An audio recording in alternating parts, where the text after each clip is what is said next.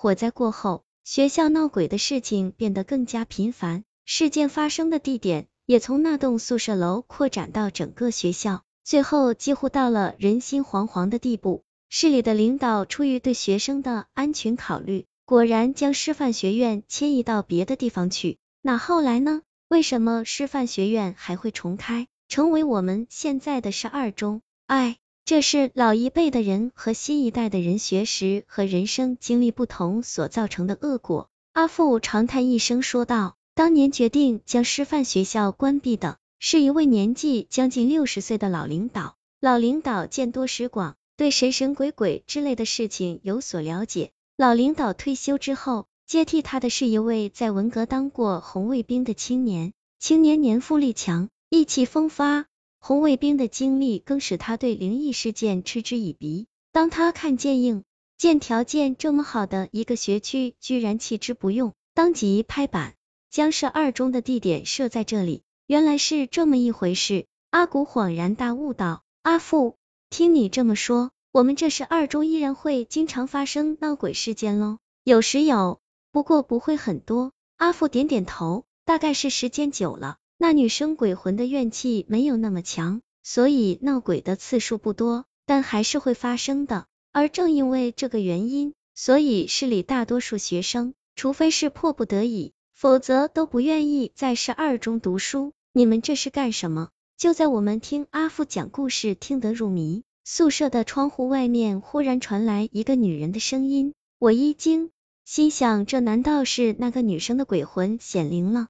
战战兢兢的往窗户那边望过去，映入我眼帘的并不是一只女鬼的丑脸，而是宿舍主任的怒容。这么晚了，还在这里吵吵闹闹的，难道你们想明天把整个学校都打扫一遍吗？对不起，对不起，我们忙不迭的向宿舍主任道歉说，然后个个盖好被子睡觉。宿舍主任走后，躲在被子里面的我，却怎么也睡不着。打从我能记事的时候起，我就时不时的看见那些别人看不见的东西。按照老家那个瞎了一只眼的算命里的说法，我的八字比较弱，比较容易招惹到鬼魂，所以从小到大，我都很害怕待在黑暗的环境里。那些传闻闹鬼的地方，我更是唯恐避之而不及。而今听阿父说十二中会闹鬼，我怎么能不害怕？我用被子将整个头都蒙了起来。为的就是和外界隔绝，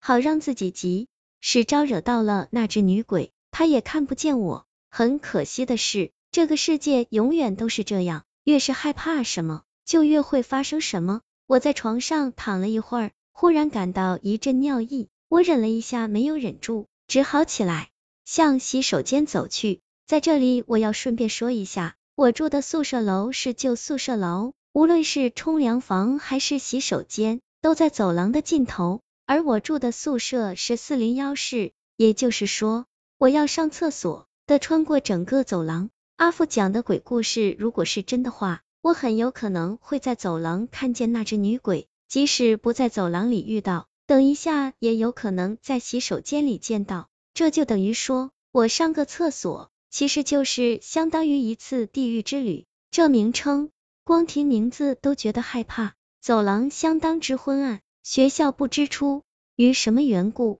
居然还用老式的白炽灯泡作为走廊的照明工具。他们难道不怕学生会在昏暗的环境和那只传说中的女鬼来个不期而至的相遇吗？不行，这个时候不能想和那只女鬼有关的任何事情来。我暗暗对自己说道。以前我每次走夜路，只要一想起和鬼有关的事情来。那我十有八九都会真的看见鬼，所以这一次我无论如何都不能想和有鬼有关的事情。我走得很快，不到半分钟的时间，我就已经来到了目的地。站在洗手间的门口，我深深的吸了一口气，这才把洗手间的大门推开。洗手间里面的情况和走廊差不多，都是相当之昏暗。在这种环境下，我不敢有丝毫的倦怠。走到第一个小便池。迅速的解决问题，砰！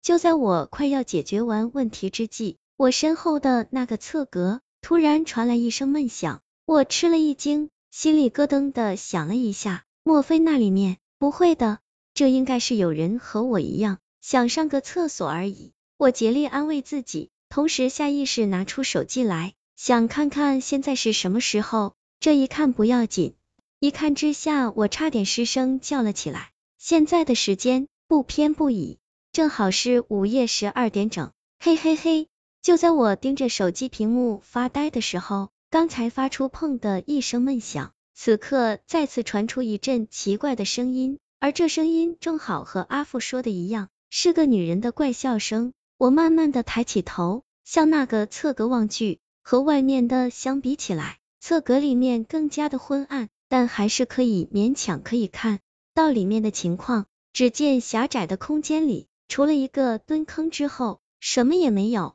没有什么人，没有什么女鬼，就连刚才那阵奇怪的声音，这一会儿也突然销声匿迹。难道我刚才听到的只是幻听？一定是的，这宿舍楼住的都是男生，阳气极盛，即使有什么鬼魂。也一定会受不了这阳刚之气而逃之夭夭。我一边安慰自己，一边向洗手间门口走去。刚走了几步路，原本还打开着的洗手间大门突然砰的一声自动关上，我心里一阵慌乱，但还是强迫自己镇定下来，上前试图把大门打开。然而我连吃奶的力气都用上了，洗手间的大门却纹丝未动。这下我无法保持冷静了，怎么会这样？仿佛是感到我的内心开始崩溃，那各侧格再次发出奇怪的声音，这一次是一阵女人的哭泣声，呜呜呜！为什么？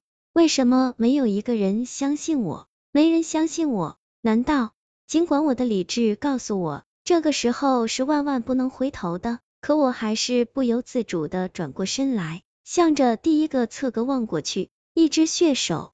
慢慢的从蹲坑的洞里伸出来，紧接着又是另外一只，这第二只手和第一只相比，却少了一只手掌。我吞了一口口水，这少了一只手掌的玩意儿，不用说也知道它是属于谁的。这两只手似乎有一股神奇的魔力，我一直盯着他们看，完全忘记了逃跑。过了大约五分钟左右，两只手的主人出现了，那是一个长发披肩。全身满是血污的女人，她慢慢的从洞里爬了出来，并且以手为脚，一步一步的向着我这边爬了过来。他爬到我的脚下，一把抓住我的衣角，然后慢慢的抬起头来。我直到现在也不会忘记那张脸是怎么样的，那是一张极为惨白的脸，眼睛、鼻子、耳朵、嘴巴都流着红红的鲜血。他用那双只有眼白。没有眼球的眼睛盯着我看了大约五秒钟，忽然咧嘴一笑，一口向我的脖子咬过来。只听得啪的一声脆响，那女人突然大叫一声，迅速的跑回第一个侧格，消失在那个蹲坑的深洞里。直到这个时候，我的大脑才彻底清醒过来，看着那女鬼留下来的痕迹，我的反应只有一个，就是大吼一声：“有鬼啊！”然后跌跌撞撞的跑回宿舍里。